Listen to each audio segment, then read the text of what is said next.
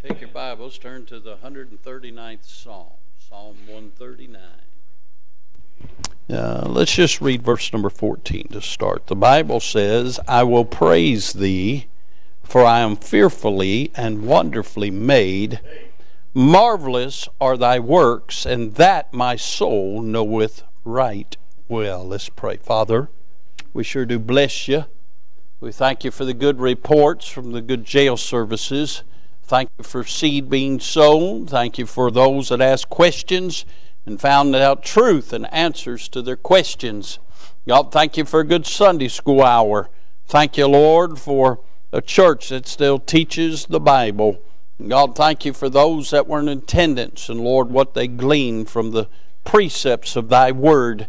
Thank you, Father, for the good choir singing, the good congregational singing, the good special singing, the good time of fellowship. Thank you, Lord, for allowing us to be here tonight or this morning, and you truly are good. The psalmist said, You're great and greatly to be praised. And Father, we know you inhabit the praise of your people, and I pray you'd come sit down amongst us this morning and help us from the Word of God. Uh, now, Father, use this unworthy vessel. May the Word of God be clear. May it open our eyes. Uh, may everyone take inventory of their lives. Uh, and may we truly leave this building different than we came in. God, for that one that may be unsaved, I pray today would be the day of their salvation. Uh, for that one that's saved and struggling, I pray that they'd leave uh, rejoicing and that they found help in the Lord. Uh, for everyone in between, I pray their needs would be met. Uh, be with the sick and afflicted, uh, touch them and help them. Uh, be with every prayer request. Help us this morning. We'll bless you and praise you for it. For it's in the wonderful and holy name of the Lord Jesus we ask these things. Uh, amen and amen. Uh, uh, we find in this psalm several tremendous thoughts. The first thing I'd like to look at is the supremacy of the Lord. Uh, look at what David was inspired to write about the Lord. Uh, verse number one, the Bible says, O Lord, thou hast searched me and know me. Uh, thou knowest my down sitting and mine uprising. Uh, thou understandest my thought afar off. Boy, we start listening to this, uh, we get a little sober. Uh, God knows when you go to bed, God knows when you get up, uh, God knows your thoughts from afar off. Uh, uh, he says in verse 3 Thou compassest my path and my lying down, and art acquainted with my ways. Friend, there's never anywhere you go or anything you think that God doesn't know all about it. Uh, uh, verse 4 says, For there is not a word in my tongue, but lo, O Lord, uh, thou knowest it altogether. Uh, thou hast beset me behind uh, and before and laid thine hand upon me. Uh, uh, David said, Lord, you're behind me and you're in front of me and your hands on me. Uh, I'm thinking, wow, what a place to be. Uh, having that hope and that confidence. Uh, no matter where you look, God's there uh, and his hands upon you. Look at verse 7. whither shall I go from, the, from thy spirit? or whither shall I flee from thy presence? if I ascend up into heaven, thou art there. if I make my bed in hell, behold, thou thou art there. Uh, if I take the wings of the morning uh, and dwell in the uttermost parts of the sea, uh, even there shall thy right hand lead me, uh, and thy right hand shall hold me. Uh, if I say, Surely the darkness shall cover me, even the night shall be light about me. Uh, yea, the darkness hideth not from thee, but the night shineth as the day. the darkness and the light are both alike to thee, for thou hast possessed my reins. Thou hast covered me in my mother's womb. Uh, David said, There's never been a time since I've been conceived that God's not been there. Uh, even when it looks like it's dark, I'm not hidden uh, because it's just as if it's light. Uh, uh, nothing impacts uh, or affects the supremacy of God. Uh, he's all knowing, uh, He's omnipresent, uh, and He's omnipotent, and He has all power. we see the supremacy of the Lord. We also find in this chapter uh, the psalmist is stupefied. Look at verse 6. He says, Such knowledge is too wonderful for me. It is high, I cannot attain unto it. And I can, I can identify with him right there in that verse. When you get to thinking about all, of, all about God and who He is and all that He does, it's too high for me. Hmm? You know, God feeds the grasshoppers and the flies and the ants and the worms and the birds uh, and all the vegetation, uh, causes flowers to grow, uh, uh causes the pollen to make our sinuses flow. Uh, I mean, God causes everything to happen. Uh, he's in control of it all. God knows everybody that's been born, everybody that's in the process of being born. God knows everything about you, knows the number of the hairs on your head, knows what you had for dinner six years ago, and you don't even know. Uh, uh, uh God even knows what you're going to have for dinner tomorrow, and you don't even know. Uh, I mean, God knows it all. When you get to thinking about how vast He is, uh, that He flung the stars out on nothing and called them by name, uh, He's the one that causes the sun to shine. he's in control of it all. keeps the earth spinning on its axis, and you get to thinking about all that God really is. It's much too high for me. That knowledge is too wonderful for me. Uh, it's all I can do to remember my name some days. But you know, God never forgets my name. Mm. We see the stupefied psalmist, the supremacy of the Lord. But notice the summary of the, of the psalmist in verse number 14. He said, I will praise thee, for I am fearfully and wonderfully made. Marvelous are thy works and that my soul knoweth right well. We find that he deliberately praises the Lord. When thinking about all that the Lord has done in his life, all the Lord is capable of doing and what he is doing, the psalmist comes to this conclusion I will praise thee. You know why we don't praise him? Because we don't think about him and think about all that he's a doing. Hmm? Do you realize he makes all those all those blood cells in your body come together and do what they're supposed to do? You realize He keeps your heart pumping, He keeps your lungs a pumping, He keeps your brain activity a going. I mean, He does it all, my dear friends. When you think about that on a regular basis, you know what you'll do? You'll say, I'm going to praise Him. Hmm? Huh? Huh? Maybe if we praised Him more, we'd be sick less. We find that the psalmist David deliberately praises the Lord. Notice what else in the summary. He recognizes that he was purposely made. Notice what he said. He said, For I am fearfully and wonderfully made. He said, I was purposely made. Hmm? It wasn't an accident. Neither were you. You might not have been planned by your parents, but you wasn't an accident. And you are fearfully and wonderfully made. Can I say that God made you, and when you think about that, you will reverence the fact that He made you. You are fearfully and wonderfully. When you get to thinking about how you tick, your fingers move because your brain's in a, a activity thought to them. And you think about if you get a cut, how your body starts healing. When you think about you're able to stand upright and walk. When You think about, just think about chewing your food and swallowing and then going to where it's supposed to go, and you get the nutrition you need, and then what you don't need, you get rid of. I mean, you think about all that stuff. You are wonderfully made. Hmm? Uh, can I say this? Regardless of what the world says, you are special in your own right. Because God only made one of you. You don't need to join a group or an organization or anything that will tell you you are somebody because God made you somebody. He purposely made you. Hmm. We find that in David's summary. He also says the Lord's works are profound. He said, Marvelous are thy works. Now, could I say, when we look into the heavens at night and see the stars, we can say, Man, that is a marvelous work. When we look at creation and see all the animal life, we think, Boy, that's a wonderful work.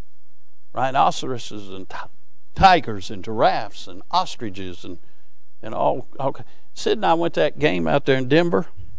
That big guy that plays for Denver, they showed a close up on him. He looked just like an ostrich. But he's not. His name's Jovic or Jokic or Joker or something. I don't know.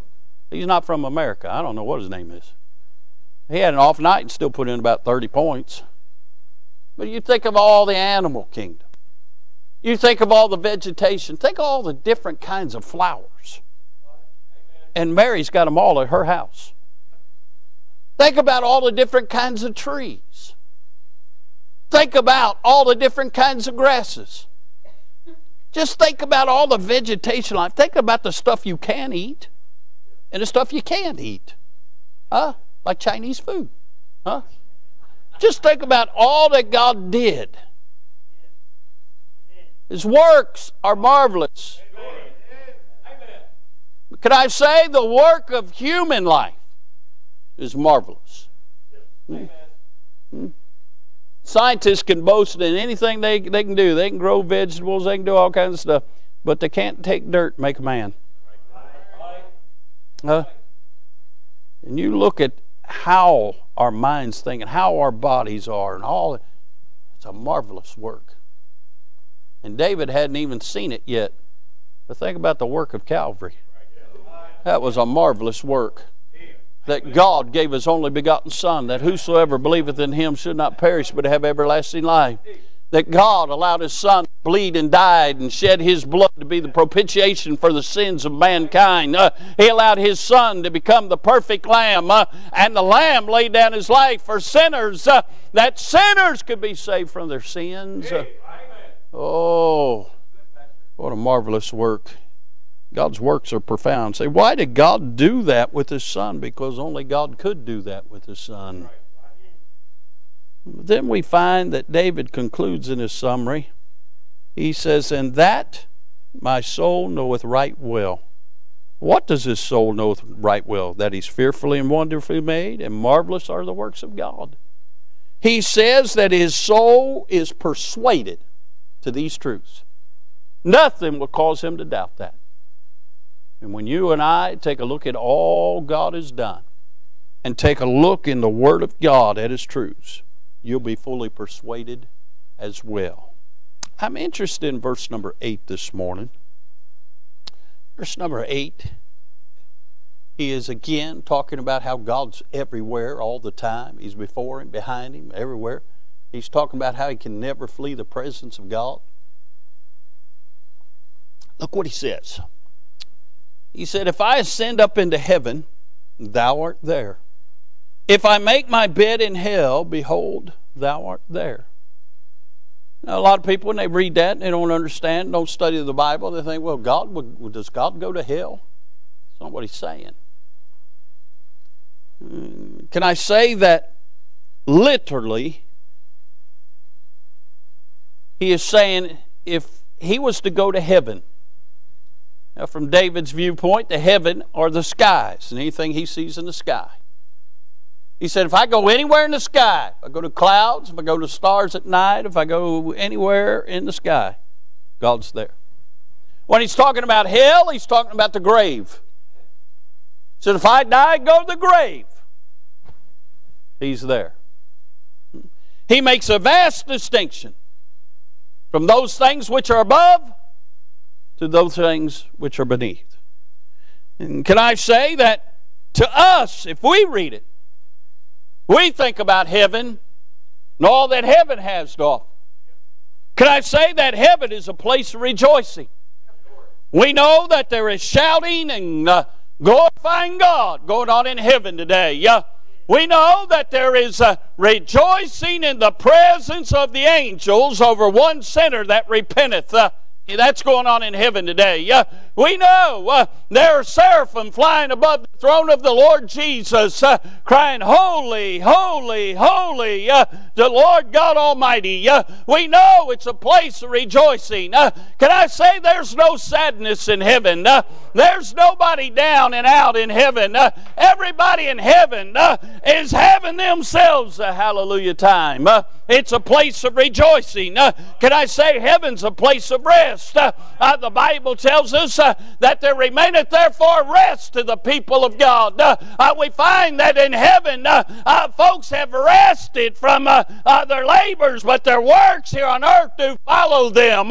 What a blessing to know uh, one day we'll lay down our heavy cross uh, and we'll, we'll labor no more, uh, but we'll be in the abode of God and we'll rest from all our labor. Can I say that heaven's a place of reunion? The Bible says we'll know as we were known. And I don't know all about everything in heaven because I haven't been there yet. Uh, but it is my home and I'm headed that way. Uh, but one thing I know uh, for those loved ones of mine and those friends of mine that have known the Lord Jesus uh, and have passed on into that glorious world, uh, one day I'll see them again. Uh, one day I'll fellowship with them again. one day we'll worship and rejoice over the Lord again. but not only with them, I'm going to meet folks that I've never met. but when I get there, I'll know them. I'll get to meet uh, Abraham and Isaac uh, and Paul and Peter and James and John uh, and Daniel and David and Jeremiah. folks I've only read about. Uh, I'll get over there uh, and I'll get the rest of the story in their lives. Uh, it's a place of reunion. Heaven's a place of rewarding. We find over there that they're gold, silver, precious stones, and crowns that uh, will be conveyed uh, unto them that come through the judgment. Uh, and my dear friends, we'll take those crowns uh, and we'll cast them at His feet because uh, He is worthy of our praise. Uh, we find some things about heaven, that place called heaven. But in this great distinction, He talks about heaven, but He also talks about a place called hell. Now, I want to preach for just a few minutes this morning on that thought. I want to preach on the place of hell. Choir sang about it a few minutes ago. Can I say that if I preached on the love of God, the world wouldn't get upset about that? Can I say that if I preached about Jesus being born in the manger, the world wouldn't get upset about that? Can I say if I preach about Jesus dying on the cross, the world doesn't even get upset about that? Can I say that if I preach uh, that Jesus rose from the grave, the world don't even get upset about that? But if you tell people that without Jesus they're going to die and go to hell, they get real upset about that. Mm-mm. So why you always got to preach about hell? I don't always preach about hell. But when God tells me to, I do. And I do because, friend, I'm afraid you may be going there. And you don't have to. There's a lot of misnomer about hell. Can I say there's a lot of people in the world for you to die and go to hell? I'll just smile at them and say, no, not going. That, that was said a long time ago, 49 years ago for me. Huh? I'm not going to hell. Hmm? Uh, uh, and if you don't change your heart, trust in the Lord, you probably are going to hell. Mm? But you don't have to. But I'm not going to hell. Huh? Can I say the world thinks hell's a big party? Just because a lot of the idols they worship in this life live like they're going to hell, don't mean they're going to live that way when they get to hell. Mm? Hell's not what most people think. Mm? Can I say in hell, there's not a ghastly guy like you see on TV whose color is gray and he's got red eyes and his name's Lucifer and he just lurks around in the shadows. No, you are not going to find that guy there. You're not going to find vampires there. You're not going to find zombies there. You're not going to find a lot of things that the world is trying to desensitize you about hell. The world's trying to make hell a normal place. Mm, so you won't feel too bad about realizing you're headed there. But can I say hell is a horrible place? Let me say some things about hell. and I won't preach long. I've got a few thoughts this morning I want to make sure you understand. Can I say that hell is a place of separation? The Bible says in 2 Thessalonians 1 and 9 the Bible says about those who are dying and going to hell, it says, Who shall be punished with everlasting destruction from the presence of the Lord and from the glory of his power. You know, one of the beautiful things about human life is even though we do not see God, when we are walking amongst his creation, his presence is all around us. You look at the beautiful mountains and you can see the handiwork of God and know his presence is about us. You can see a marvelous sunset and realize God did that. His presence is around us. Can I say that uh, you can look at the beautiful ocean and the waves coming and hitting the seashore and realize God made that His presence is around us. Uh, you can smell a beautiful flower and, and, realize the presence of God, even if you don't know God, uh, even if you don't consider God made that. Uh, uh, just being around His creation, you're around His presence. But more than that, He lives inside His people. And when you come in contact with one of His people, you're coming in contact with His presence. Hmm? You can't go anywhere, Miss Marcy, that the presence of God can't be realized. Hmm? Can I say that hmm, Paul wrote to the in Romans chapter number one that even if you didn't have a Bible, even if you never heard a message or sermon preached, uh, even if you never heard an illustration about how Jesus died, was buried, and rose again, uh, uh, Paul wrote uh, that we can look at all that He's made and we're without excuse not to know there's a God. Mm. But can I say in hell, there is no presence of God.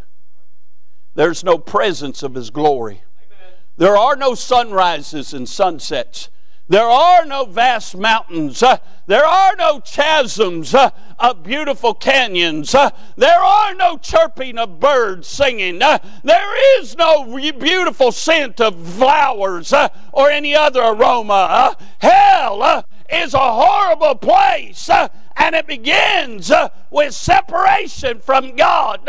Hell is not a place of fellowship, uh, it's a place of isolation. Uh, and even though uh, there'll be multitudes there, uh, you'll not have relation or fellowship with any of them because you'll be totally isolated uh, and separated uh, from everything but suffering.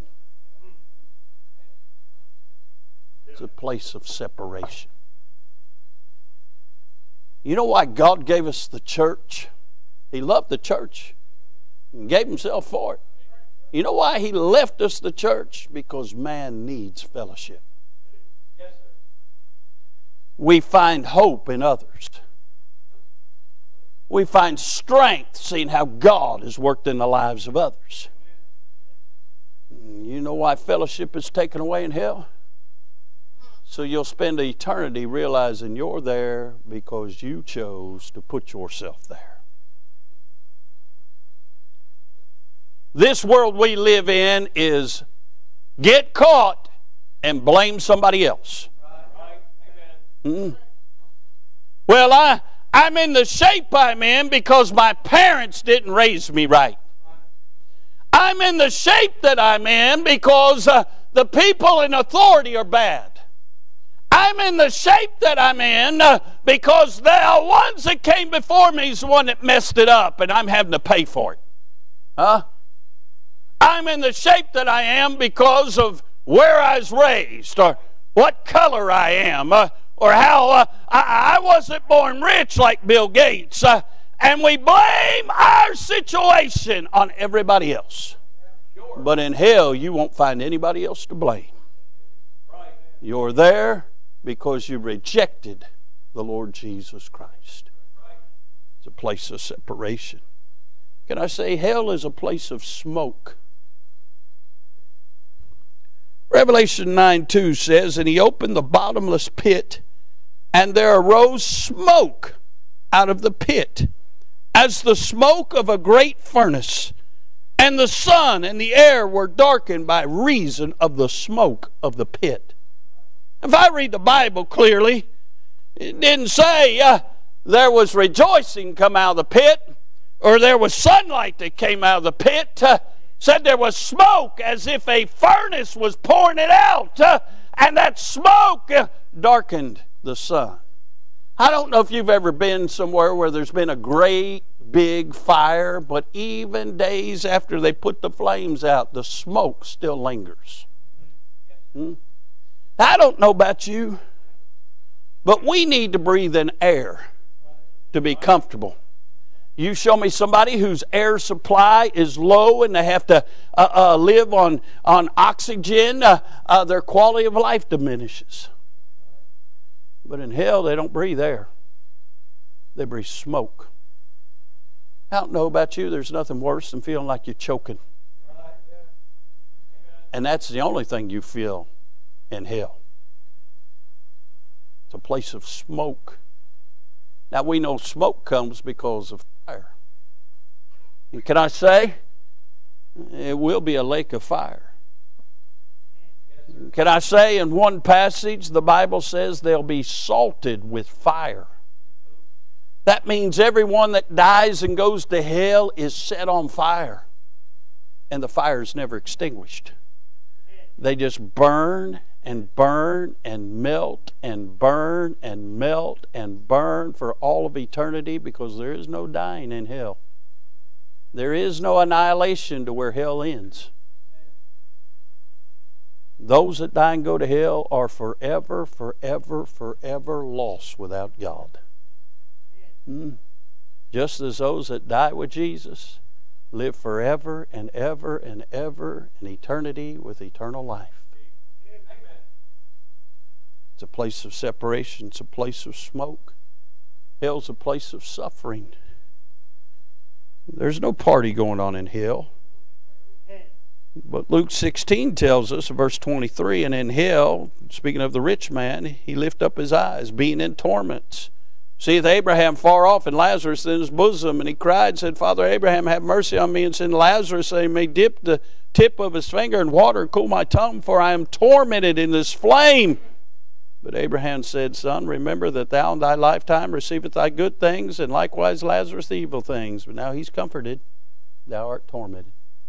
Three times in those three verses we find this man is tormented in hell. He's tormented in flames. His tongue's on fire and wants one drop of water to cool his tongue. Hell is a place of suffering. Can I say it's a place of affliction? You are afflicted deliberately with pain. It's a place of agony. The pain gets so severe, but it never gets relieved. And I say it's a place of anger. Those that are miserable in hell are angry all the time. Can I say, man wasn't created to be angry. We was created to be happy and know the joy of the salvation of the Lord. Hmm? If you're honest, times when you lose your temper and you get angry, later you feel bad about it because it's out of your character. But everybody in hell have one emotion. It's anger. They're angry at God for making such a horrible place. They're angry at themselves because they ended up there. And they're angry at every one of us that, that knew them, and we did not make sure and persuade them not to go and die and go to hell. Hmm. Oh, you may tell them, but it's so horrible and they're so angry, and they're angry that you didn't tell them again. It's a place of suffering. In hell, they remember every opportunity they could have escaped that place. And they rejected the Lord. And they're angry. It's a terrible, horrible, horrible place. Can I say hell's a place of screaming? Matthew 13:50 says, "And shall cast them into the furnace of fire; there shall be wailing and gnashing of teeth." People are screaming and weeping and wailing. There are no tears from their eyes, for that would comfort their skin. They gnash with their teeth at their flesh, trying to dull the pain, but the pain is never put out. It is a horrible, horrible place. Can I say hell's a place of sorrow? It's a place of regret. If you're honest here today, you can go back in your mind to some place in your life and you've said something or done something that you regret saying or doing. Hmm? If not, you're not human. You're a robot, get up and leave. Okay? No, you regret. But hell is an eternal, miserable life of regret. You regret every time you drove by past the church and didn't pull in. You regret every time you heard a message like this. The Lord spoke to your heart and said, You need to get born again, and you, you rejected Him. You regret every time a family member let you know they was praying for you and you didn't want to hear it. You regret, you regret, you regret, you regret flipping channels in the middle of the night and coming by some guy preaching on there and you laughing at him and just kept on going. You regret it forever. Can I say hell's a place of scope? Place of scope, comprehension. The Bible makes it clear that the God of this world, Satan, has blinded the minds of them that would believe, lest the glorious light of the gospel shall shine unto them. The devil has blinded a lot of people in this world. He's hoodwinked them, he's lied to them, he's misled them, he's let them believe things uh, that aren't true. There are people that would rather believe we came from monkeys than from God. There are people that believe uh, God does not exist. There are people that believe that uh, when you die, God's going to weigh your good points and your bad points, and if your good outweighs your bad, you get to go to heaven, and you're a good person, so God's going to let you go to heaven uh, uh, he's going to uh, lie to you, tell you that all churches are interested in is your money. He's going to lie to you, saying all preachers are crooks and thieves. Uh, he's going to lie to you, saying all church people are hypocrites. Uh, he's going to lie, lie, lie, lie, liar, liar, pants on fire. That's what's going to happen to him. But when you get to hell, the blinders are coming off, and you're going to see the truth. You're going to see that churches were there because they loved you they wanted to tell you the truth and stand for the truth. You're going to find that religion lied to you. You're going to find that politicians lied to you. You're going to find that teachers lied to you. You're going to find that neighbors lied to you and friends lied to you, but the church tried to tell you the truth. Christian people tried to love on you and show you the way. Preachers tried to tell you the truth. The church isn't all about money, the church is about the gospel. And telling folks they can be saved. Problem is, Brother Bob, they're not going to wake up until one day too late.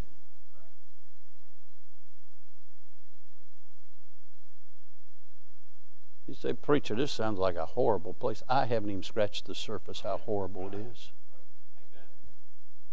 You say, Well, if God is a God of love, and by the way, He is, He loved us so much, He made a way so we didn't have to die and go to hell. So if he's so loving, why did he create such a horrible place? I'm glad you asked. The last point of my message is hell is a place for Satan. The Bible says in Matthew 25 41, Then shall he say also unto them on the left hand, Depart from me, ye cursed, into everlasting fire. Here it is, prepared for the devil and his angels. Revelation 20:10 says, "And the devil that deceived them was cast into the lake of fire and brimstone, where the beast and false prophet are, and shall be tormented day and night forever and ever." It is a place for Satan. You say, then how come people end up there? Because people are cursed. The Bible says, For all have sinned and come short of the glory of God. When Adam and Eve disobeyed God and partook of the fruit God told them not to partake of, they sinned before God, and that sin's been passed to all of us. If you're breathing, you're a sinner. We're all sinners. We we conceived in sin. We sin willfully. We sin. We sin. We sin. My darling little grandbaby's right here, and she's about as perfect as can be, but she's still a sinner. How do you know that? Because we'll feed her a bottle. And 10 minutes later, she's acting like she's starved to death. No, she just wants attention. She couldn't be that hungry. He, on the other hand, is another thing. The grocery bill went down $300 a month when he moved out. But she is lying to us. The Bible says in Revelation 21 8, and all liars shall find their uh, way, in, uh, their part in the lake of fire. So what are you trying to say? We're all sinners. The Bible goes on to say, for the wages of sin is death. Why do people die? Because people sin. Adam and Eve was going to live forever in the flesh. So they chose to sin, and when they chose to sin, they chose to die. Hmm. The Bible goes on to say, But God commended his love toward us, and while we were yet sinners, Christ died for us. God looked at us in pity and in mercy and in grace. He said they chose to sin, but I love them anyway. And because they're sinners, they can't come to our abode. They have to go somewhere, and there's only one other eternal place. It's the lake of fire. But they don't have to go there. I'll make a way where they can still be saved and come and live with us in heaven. The Bible does says, for the wages of sin is death, but it doesn't stop there. It says, but the gift of God is eternal life through Jesus Christ our Lord. You say, how do you get saved? The Bible says, for whosoever shall calleth on the name of the Lord shall be saved. Hmm? How do you get saved? You got to realize you're lost. That's what the devil does. He blinds people to the fact that they're lost and they're on their way to hell. You got to realize there's a place called heaven and a place called hell. And if you're not saved, if you've never been bought by the blood of Jesus Christ, uh, never had your sins forgiven from God, uh, you're on your way to hell. But you don't have to be. You can be saved. You say, Preacher, you telling me if I put my faith in the Lord, He'll save me and forgive me of my sins? Uh, yeah, we told Isaiah, though thy sins be as scarlet, they shall be white as snow. Hmm? He'll forgive you of all your sin past sin, present sin, and future sin. Because remember, I said we're all sinners? Guess what? Saved people still sin. They don't want to sin. They try not to sin, but they're still going to sin because they're in this flesh. Mm. Uh, we all fail the grace of God every day. But because I've been saved, I now have an advocate with the Father. That when I do sin, I can call on Him and confess to Him in prayer that I've sinned and ask Him forgive me. And He's faithful and just to forgive me and cleanse me from all unrighteousness. So, how come you got an advocate? Because I got a Savior who saved me from my sins. See, Jesus came into this world and lived a sinless life because we couldn't. And he died on the cross of Calvary and shed his blood to be the payment for our sin. He was buried according to the Scriptures and rose again the third day according to the Scriptures, proving he was the Son of God. And all he asks from us is to put our faith in what he did and not what we can do to get to heaven. And when you're willing to ask him to save you, give you of your sin, He will. And now you become a citizen of heaven. And you don't have to worry about dying and going to hell. I'm glad I'm not going to hell. I deserve to go to hell because I was a sinner. But I'm not going because I've been washed in the blood of Christ. Not literally, but spiritually. I've been born again. I've got news for you. He'll save you too. Because He loves you just as much as He loves anybody else. He allowed you to be here today so you could hear about that horrible place called hell and know you don't have to go here. There's a great distinction in this psalm between heaven and hell. I have one question for you. Which place will you spend eternity? If your answer starts with, I hope, you get the wrong answer.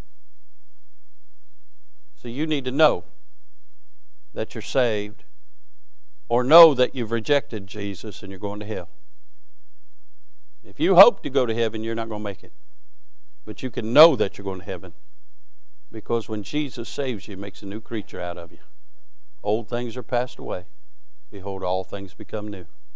And you can be saved from your sin today. I wouldn't die and go to hell for anybody. If you're here today and you're lost, in a moment going to have an invitation. We just invite you to come. Meet the Savior. Know that your sins are forgiven. Say, preacher, I don't know how to be saved. You come, we'll get somebody to take a Bible and show you how to be saved. But you can be saved today. Have your sins forgiven. You're here today and you're saved, you might want to get in this altar and thank God you're saved. You know, most people in the world's never heard the gospel. If it wasn't for the grace of God, you'd been born somewhere and never heard about Jesus, and you'd have died and went to hell. You ought to be thankful. Maybe this morning he spoke to you about something else, and you just need to come and experience a little 1 John 1 9, confess some sins, get them made right. Maybe this morning you just need to come and, and, and ask him to help you with something. But most importantly, if you're here today and you're not saved, or if you don't know you're saved, you need to come get born again. Leave out of here different than you came in. We ought to all leave out here different than we came in. I'm glad I'm not going to hell. Are you? Let's all stand. Brother Ray, come get a song of invitation. Well, they pick out a song of invitation. God spoke to your heart. The altar's open. You need to get born again. We'd love to introduce you to Jesus. Folks are praying. They're picking out a song. Let's pray. Father, we love you. Thank you for heaven. Lord, I'm glad I'm not going to hell. Thank you for the work of Jesus in my heart and life. God, I'm glad I've been saved, been changed. Lord, I fear the fact you gave me this message. There's someone here today not ready to go to heaven.